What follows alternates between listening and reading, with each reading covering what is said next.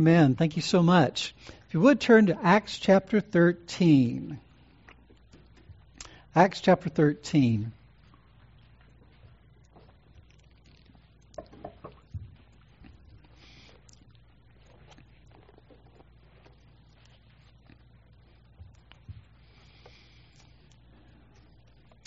We mentioned last week, as we started looking at Acts chapter 13, that Charles Spurgeon said, uh, To make ourselves happy, we must make others happy.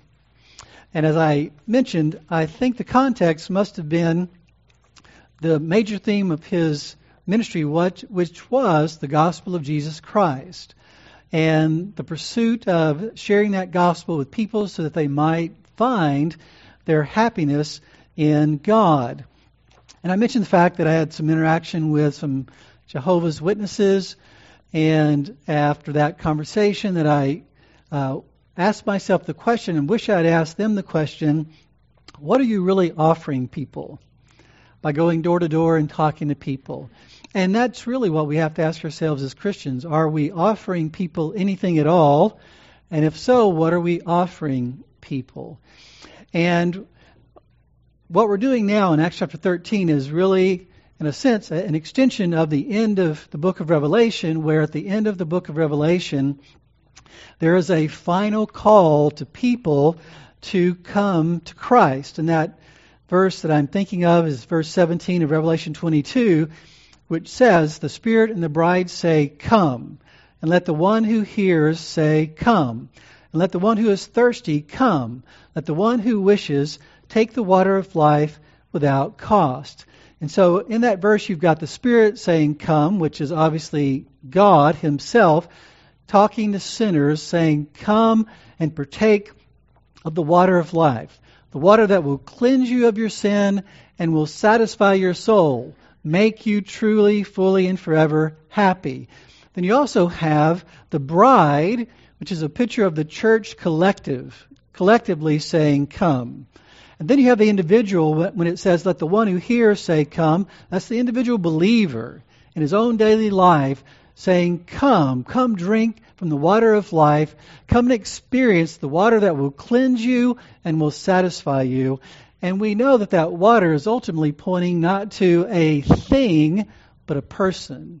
That Jesus is the living water. That to receive Him is to receive the forgiveness of our sins, is to receive eternal life, is to receive the satisfaction of our souls by receiving the person of Jesus. And so the book of Revelation is very much about future judgment and future new heavens and new earth and how Christians are called to be faithful no matter what happens, no matter how hard the trials are, no matter how tempting the temptations are, to remain faithful to the end trusting that one day God is going to bring a consummation to all that Jesus has done. But in the process, uh, between the first coming and the second coming, we are to have a message. We're to share the, the good news. We're to have an offer of life to people that is authorized by God so that we're just like uh, Paul in 2 Corinthians when he says, On behalf of God, we beg you be reconciled to God. So it's God through us who is offering the water of life. And so Acts 13, I think, is a helpful scripture. The whole chapter is a long chapter, but I think it's a helpful chapter in thinking through what are the different aspects of what is taking place in offering the water of life. And like I mentioned last week, we're going to talk about some of the applications, which I've summarized here in these seven points. We've talked about the first point. Number one, you don't have to be an expert to sh- offer the water of life. Today we'll talk about the fact that you don't you you and I should expect it to be hard. It's not going to be an easy thing, but we should play the long game. We we should focus on the basics. We should present an able and willing Savior, someone who can save and who is willing to save anyone who will trust in Him. Jesus. But in light of the nature of our sinfulness, and in light of God's sovereignty over the whole process, we need to realize that we're not responsible for people's unbelief, and we're not responsible for people's belief. And so this chapter talks about these things in various ways. And as we go through it, I hope you'll see that, and I hope it will be an, encouragement to you as you think about what does it mean for me, uh, who hears, who's heard, and believed to actually offer that water of life to the people in my world. Well, Acts 13 starts off with just three verses um, where it highlights God's heart for um, sharing the gospel, for us to share the gospel. You could call it God's missionary heart. In verse 1 it says, Now there were at Antioch in the church that was there prophets and teachers, Barnabas and Simeon, who was called Niger, and Lucius of Cyrene, and Manaen, who had been brought up with Herod the Tetrarch, and Saul. While they were ministering to the Lord and fasting, the Holy Spirit said, Set apart for me Barnabas and Saul for the work to which I have called them. Then, when they had fasted and prayed and laid their hands on them, they sent them away. And so, this uh, first part of this chapter highlights the fact that it's God's heart for missions that's being reflected there because God is the one who's sending out the missionaries. But you may wonder um, why did I say the first application is that you don't have to be an expert. You don't have to be especially gifted or called to be a missionary to share the gospel. Because aren't those verses about how God calls people like Saul and Barnabas to do just that? And you're right. Those verses are very much about the fact that God does call certain people to go to other nations, other cultures, and to offer the water of life. But we would be mistaken to think that the people sending them out are sending them to do things that aren't already being done. When they laid their hands on them, they were essentially saying, We want you to do in other places what we're doing here.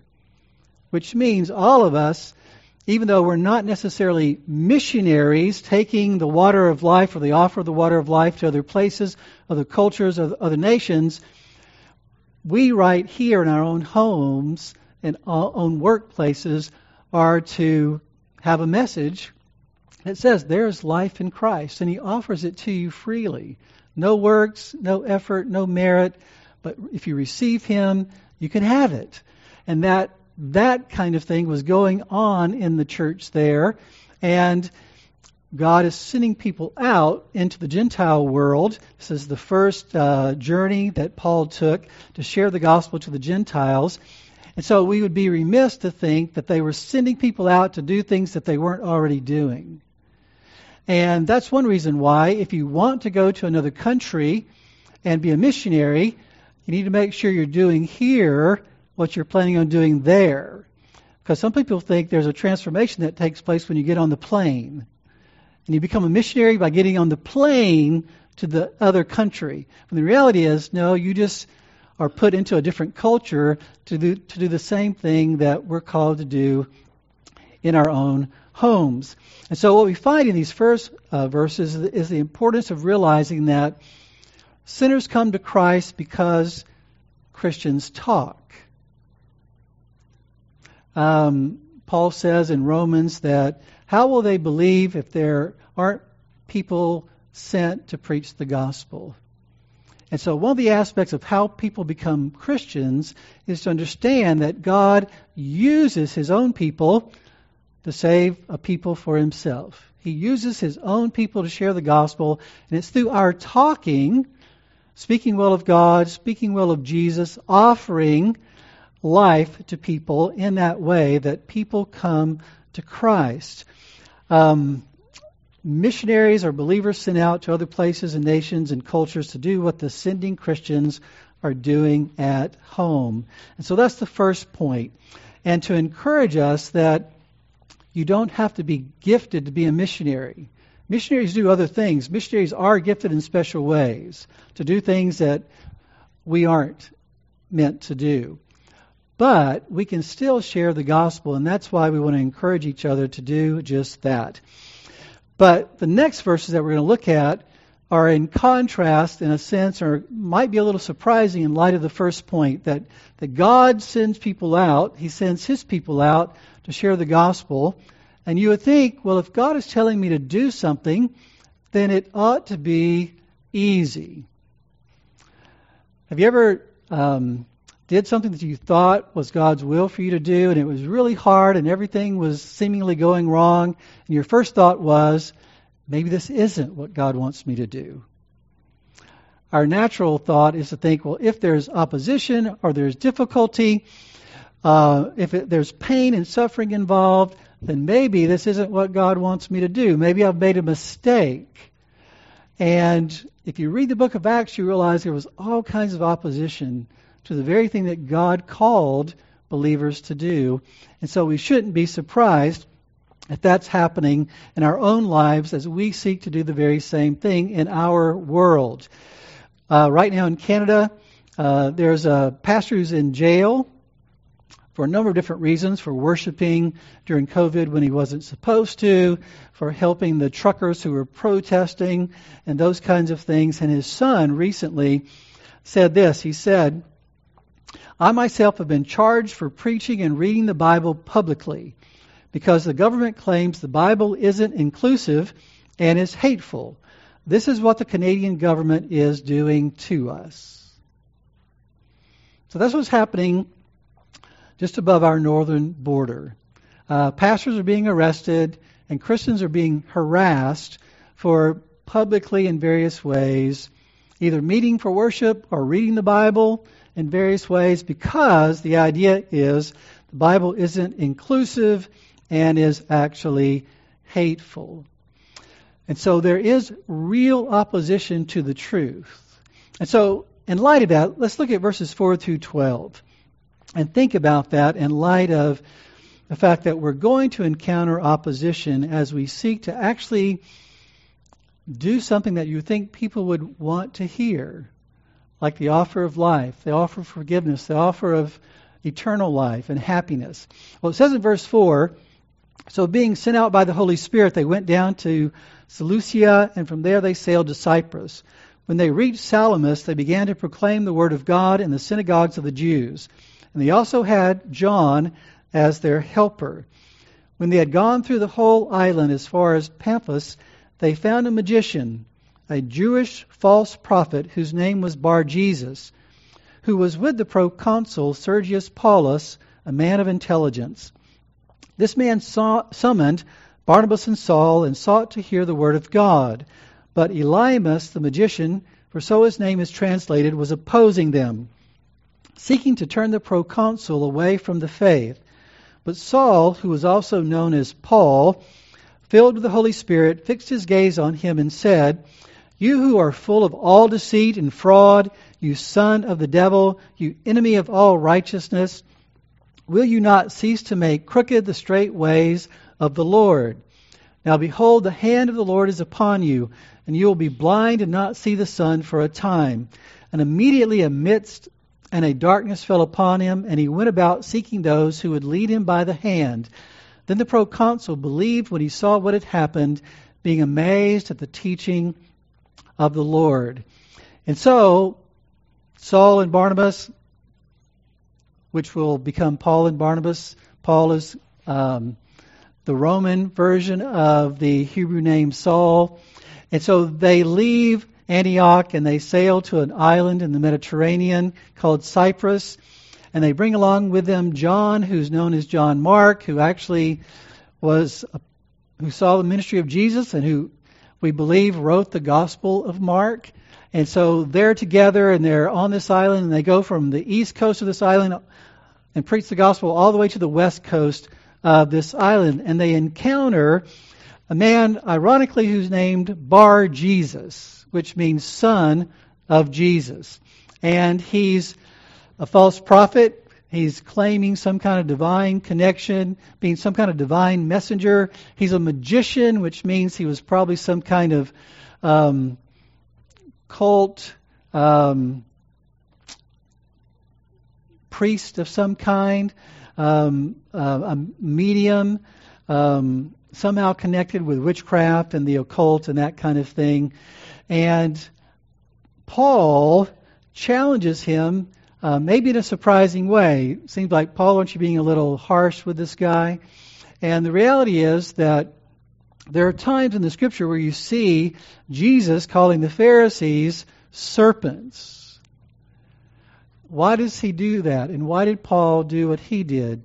Because there are certain instances where you have to be very, very direct and clear about what the truth is regarding what is happening. And so, for the sake of Sergius Paulus, Paul was very clear about what was taking place there. Uh, he wanted that proconsul to understand that this is what's happening here. I'm preaching to you the good news from God, and this man is of Satan. And Satan is opposing what we're saying. He says he's a son of the devil. The word devil means slanderer. And who does the devil slander? He slanders God and he slanders God's people. And so that's what's taking place here. Uh, this man, Bar Jesus or Elymas, um, is saying that these guys are lying to you. This isn't true. What I'm telling you is the truth. And Paul makes it very clear that he is truly, or Elymas or uh, Bar Jesus is truly the one lying, and then he pronounces a judgment upon him. And ironically, um, this magician is trying to keep the proconsul from believing the light. He's trying to prevent him from seeing the light. And God judges him by removing him from being able to see the light. He makes him blind. And another ironic thing about this is the person who pronounces that judgment on him was also made blind. He was struck blind on the road to Damascus. And it was actually part of God's mercy to Paul that he was struck blind. And so you could argue that this was actually a merciful thing that God did to this magician. He struck him blind because he could have struck him dead. He didn't. He just struck him blind that he might begin to rethink what he really uh, was saying and doing. And so, it says the proconsul um, was amazed. And the word for amazed there means basically he was overwhelmed. Uh, it literally means he was struck with what had happened. He just couldn't believe what took place. And one of the interesting questions about all this is some people ask the question how come every time um, someone hears the gospel, God doesn't do something like that? Work a miracle so that they will believe. Well, you might recall that God um, did something similar for doubt, doubting Thomas, right? Uh, doubting Thomas says, you know, I'm not going to believe until I see Jesus and see his wounds and those kinds of things. And so Jesus shows up. And doubting Thomas believes. But what does Jesus say in that context?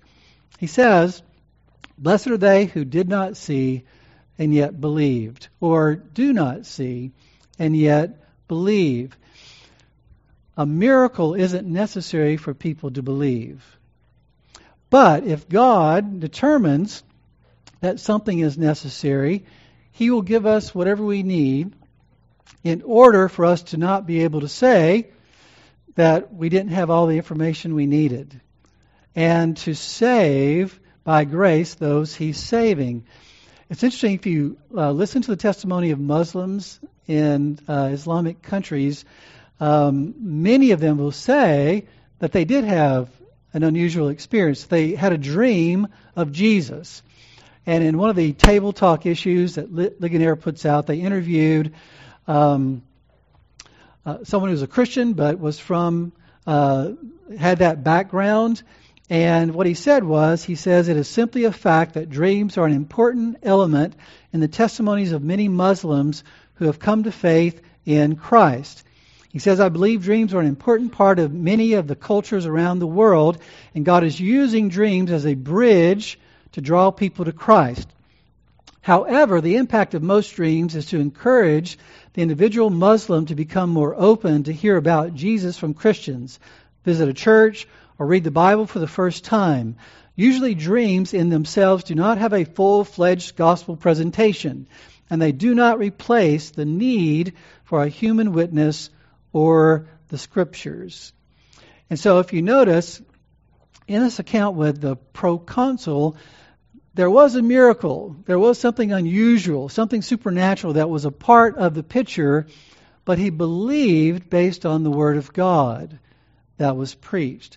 And so God might do something unusual. He might give someone a dream, especially in a country where um, it's hard uh, for people to hear the gospel in various ways. He might do that, and yet the reality is um, most people don't need that.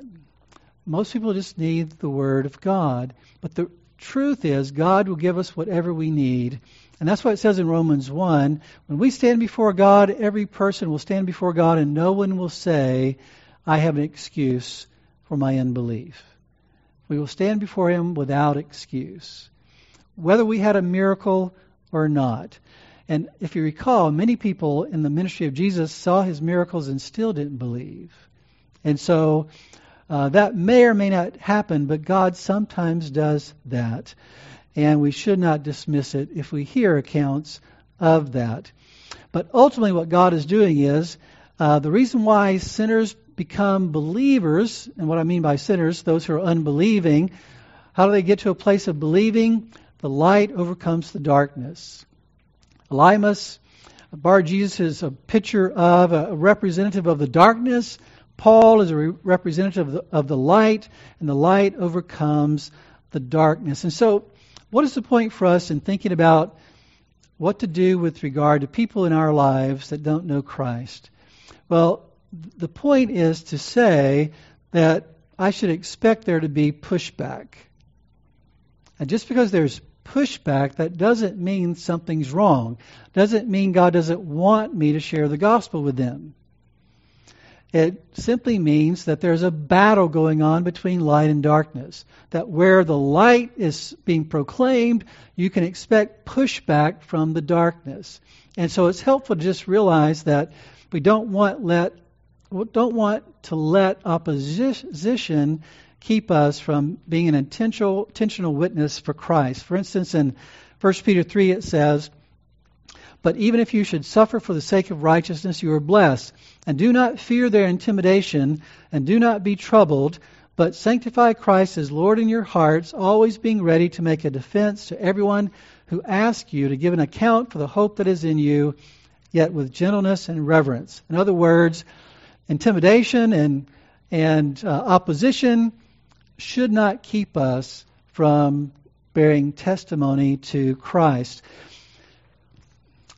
What's being pictured here is the reality that before God works in a person's heart, their heart is hard toward the gospel.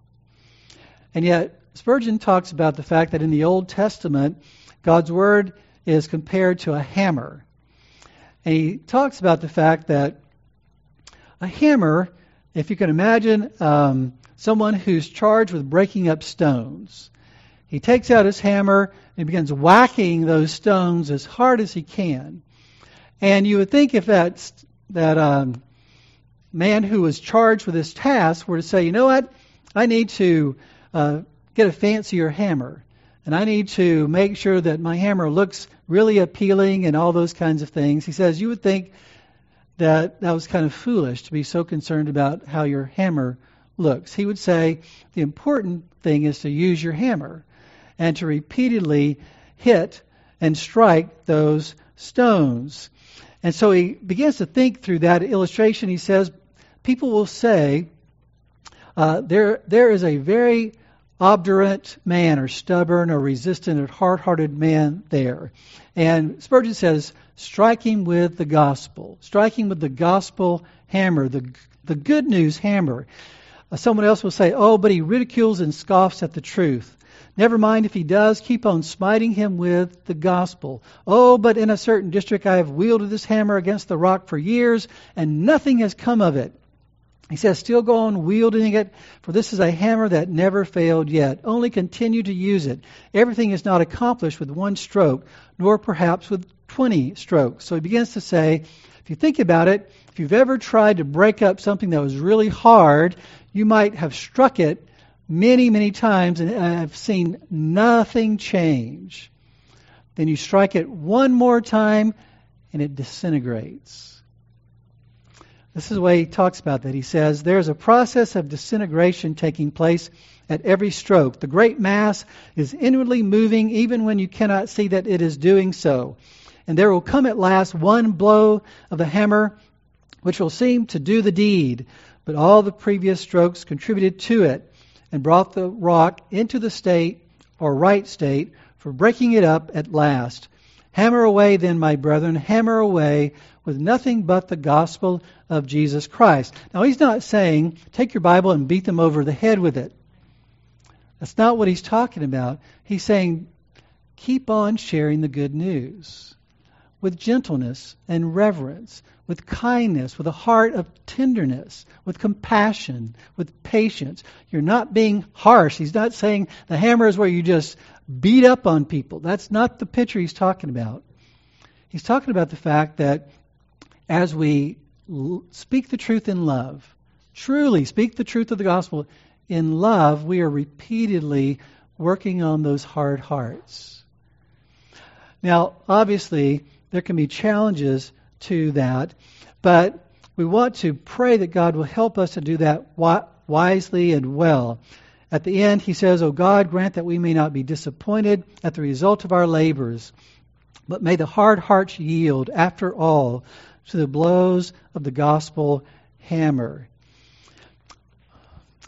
Part of our problem in sharing the gospel is that uh, we don't think about it that way.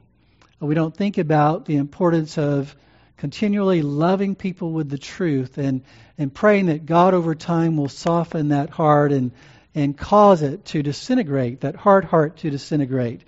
But another challenge is just the fact that we do get pushback. We don't don't have the simply the pushback of the hard heart. We have the pushback of people thinking ill of us when we start identifying with Christ and when we start talking about the gospel. Um, somebody has talked about.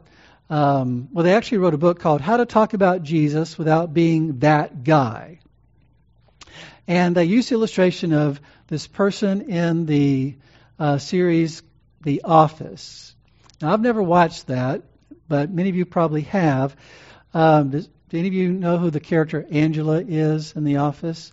Okay, the way they talk about it here is that Angela represents the closed minded, angry, and judgmental version of a Christian that we often see in the media.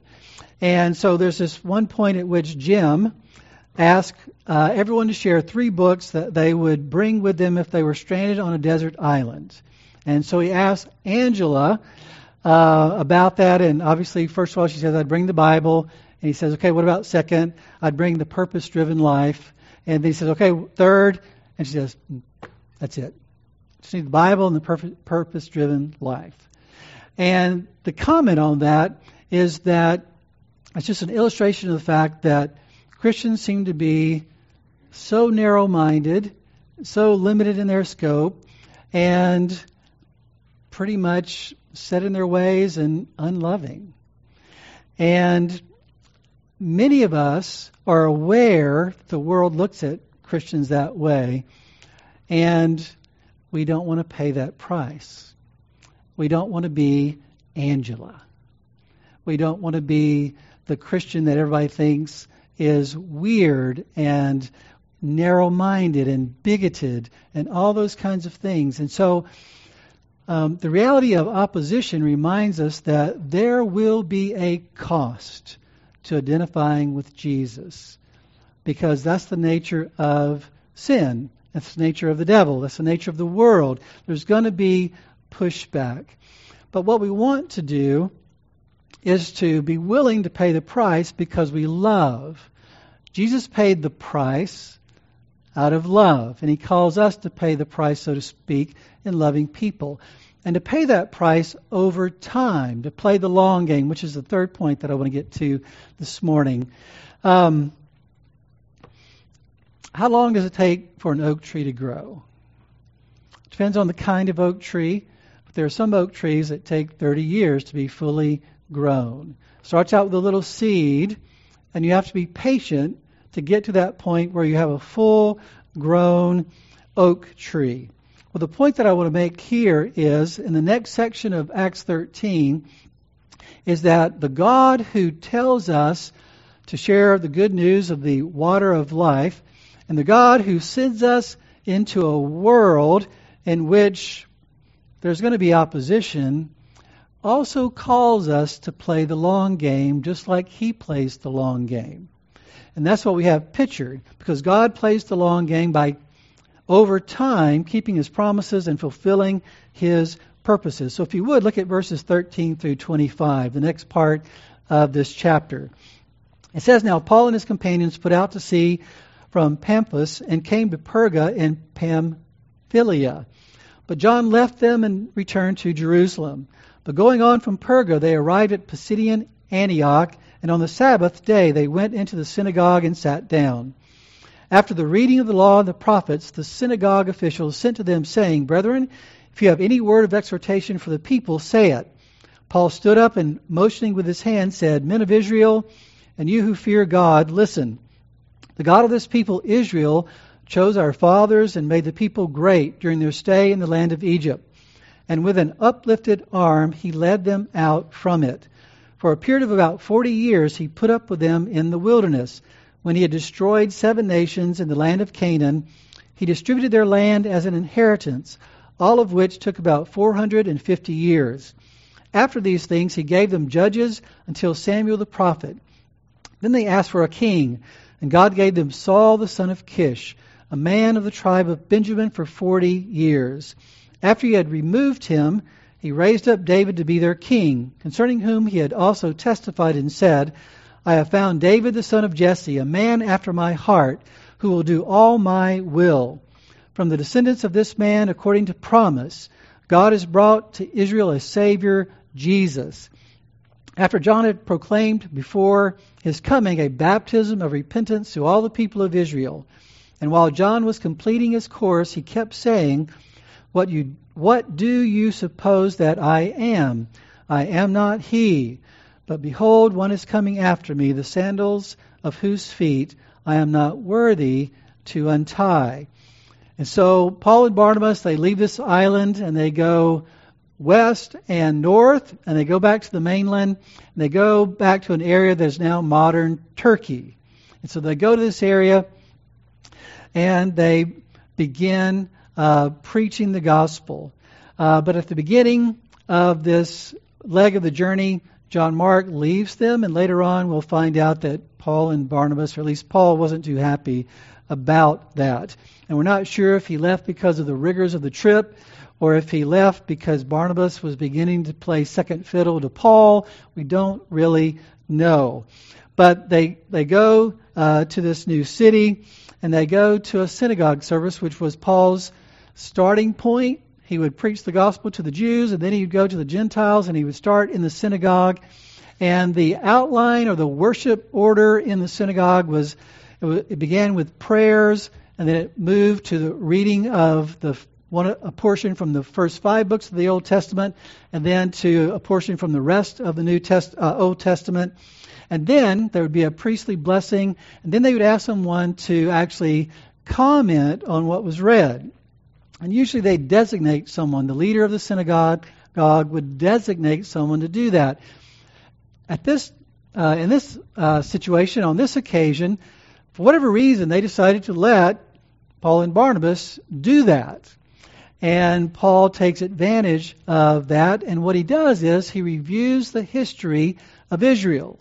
He says, You remember, brethren, how God uh, rescued our people from Egypt, that they spent time in the wilderness, and then they conquered the land of Canaan. There was a period of judges until Samuel, and then God raised up Saul, then he raised up David, and then there was this big long break like a thousand years. And then he jumps ahead to the ministry of John the Baptist and the ministry of Jesus. And he says that God kept his promise. And it's mentioned in there that there was 450 years initially, 400 years in Egypt, 40 years in the wilderness, 10 years conquering the land of Canaan. And then there was a period of the judges. a period of the kings, uh, David and uh, Saul, and then there was this thousand years. And so, my point is that God was keeping his promise of a Savior over a long period of time. And if you read the Bible, you realize that God uh, often takes time to accomplish his work. He promised a Savior right after the fall in Genesis chapter 3. And it took him thousands of years before he sent the seed of the woman to conquer the serpent. But God kept his promise. And we need to realize that if we're going to imitate God in offering the water of life, that we have to recognize that we need to be in it for the long haul. We need to be patient uh, in the process. And one of the things that is really encouraging when you think about this, Paul talks about the history of Israel, and he says it's all about God keeping a promise. And for those of you who are familiar with covenant theology, the idea of a covenant is very much about the issue of God's promises. And uh, Sinclair Ferguson, who's a Reformed theologian, um, talks about the, the meaning of, the, of covenant. And he says, a promise, it is a promise that God makes, an oath that he takes, a life and death commitment to fulfill his promise. And then he goes on to talk about the fact if you think about God's covenant with Noah, and he gives a, a rainbow and says, I will never flood the earth in judgment upon the world like I just did. I'll never do that again. And theologians, um, biblical scholars will look at the word that we translate rainbow and say it's really simply bow. And many will say just like a bow and arrow. And he mentioned the fact that there are those who would say that God is communicating that in the bow, it's really the picture of a bow with an arrow pointing straight at the heart of God that says, If I fail to keep my word, if I fail to keep my promise, may I die. And then he uses the illustration of Abraham and the covenant with Abraham. And he tells Abraham to split all these animals and then line them up. And God appears as a light in a smoking oven and goes between these animals that have been killed. What's the whole point of that? the point is, God is saying again, I've made a promise to you, Abraham, and I would rather die than not fulfill my promise. The ultimate covenant is the new covenant, and it was fulfilled in the death of Jesus, who would say, I would rather die than not fulfill my promise of forgiveness and life. I promised you forgiveness through a Savior. I promised you eternal life through a Savior, and I would rather die than not fulfill that promise. And so the picture of um, covenant, which is focusing on the promise of God, a God who says, I will die to make sure I fulfill my promise to you, is meant to be a huge encouragement to us in a world that is threatening us with death. Don't speak the name of Jesus, or we might kill you. Just go to a Muslim country. Just go to another country and see how real that threat is. And so, but we see God keeping his promise, and he kept it in spite of the Israelites. Uh, it says he put up with them. There's two ways to understand that. It means he provided for them over those years, but he also put up with their rebelliousness. And he still kept his promise, even through their sin and their rebellion. Another interesting thing about all this is that he kept his promise through David, as well as other sinners. And but he calls David a man after his own heart. And uh, Calvin and others will raise the question: um, Why does God call David a, a man after his own heart when David committed adultery with Bathsheba and had his or her uh, husband Uriah killed. How is that a man after God's own heart? And he talks about the fact that God is saying that he was characterized as a man who truly trusted God, loved God, and wanted to do what pleased God, but there was a time in his life when he wasn't there. And Calvin actually compares, and he's discussing in the Gospels doubting Thomas. And, and there's a sense in which doubting Thomas kind of fell into a backslidden state, an unbelieving state. He said, I'm not going to believe until I do see this or whatever. And Calvin compares doubting Thomas at that point in his life to David while he was committing the sin with um, Bathsheba and her husband. And he says uh, this about it. He says, We have a striking instance of this uh, when he says, There appears to be no longer any faith in them. But as soon as God has chastised them with a rod, the rebellion, rebellion of their flesh is subdued, and they return to their right senses. It says we have a striking instance of this in David. For so long as he is permitted to gratify his lust, we see how he indulges without restraint. Every person would have thought that, at that time, faith had been altogether banished from his mind, and yet by a short exhortation of the prophet, he is so suddenly recalled to life that it may easily be inferred that some spark, though it had been choked, still remained in his mind and speedily burst into a flame. The point he's making here is that when David was doing what he was doing with Bathsheba and having her husband killed, he was acting like an unbeliever. And uh, Calvin is arguing that it appeared that he had just simply walked away from the faith, so to speak. And yet, when Nathan comes and challenges him and speaks the truth in love, the spark that's there is rekindled. Which says that there can be people who have professed Christ and have walked away and are seemingly opposed to Christ and we should still play the long game with them, not give up on them too quickly. We should still speak the gospel and pray if there is real life there, that it's and blazes up into a fire once again, that little spark that's there. And so we're to play the long game with people. We're not to give up on people. We're to keep loving because God does keep his promises. He fulfills his purposes. So, so what are we to keep in mind as we talk with people? We're to be committed to loving our family and friends no matter what.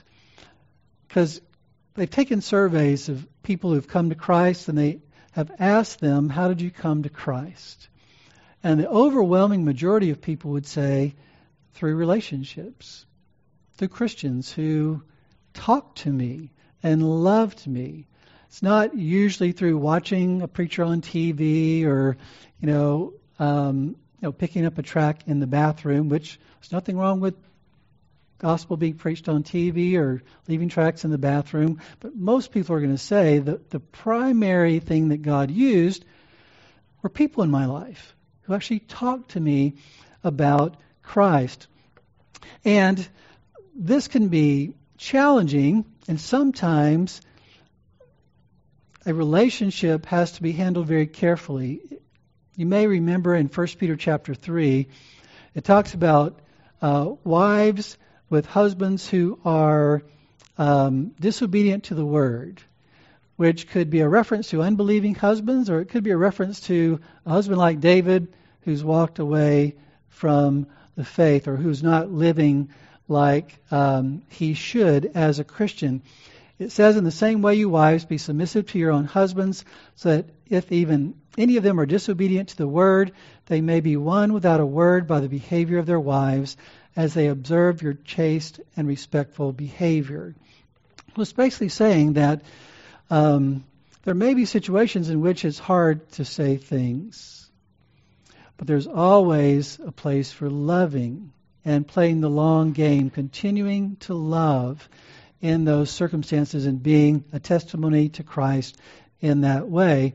And as important as speaking the gospel is, our relationship with people and what we do is very, very important as well. There's another story about a missionary to in, uh, India um, ironically, uh, back in 1967, who got sick with TB. And he was in this uh, TB sanitarium. And uh, he was trying to share the gospel with people there, even though he didn't know the language. So he was passing out Bibles, or trying to, trying to pass out tracts, trying to um, somehow uh, spread the gospel there. And the patients, the doctors, everybody there didn't want it, refused it, wouldn't take anything from him. And he was terribly discouraged. And so he was sick himself. Um, he's got all these other patients around him. And one night, uh, this man he notices at the middle in the middle of the night because he woke up coughing and he notices this man not too far from him who's trying to get out of bed. And he's so weak he, he gets up as far as he can and then he falls back down. And he just starts crying. And in the morning you find out that he was trying to go to the bathroom. Uh, it causes a big ruckus because the nurses and everybody there are just mad at him because they have to clean him up and the smell's terrible and, and so all the other patients are complaining.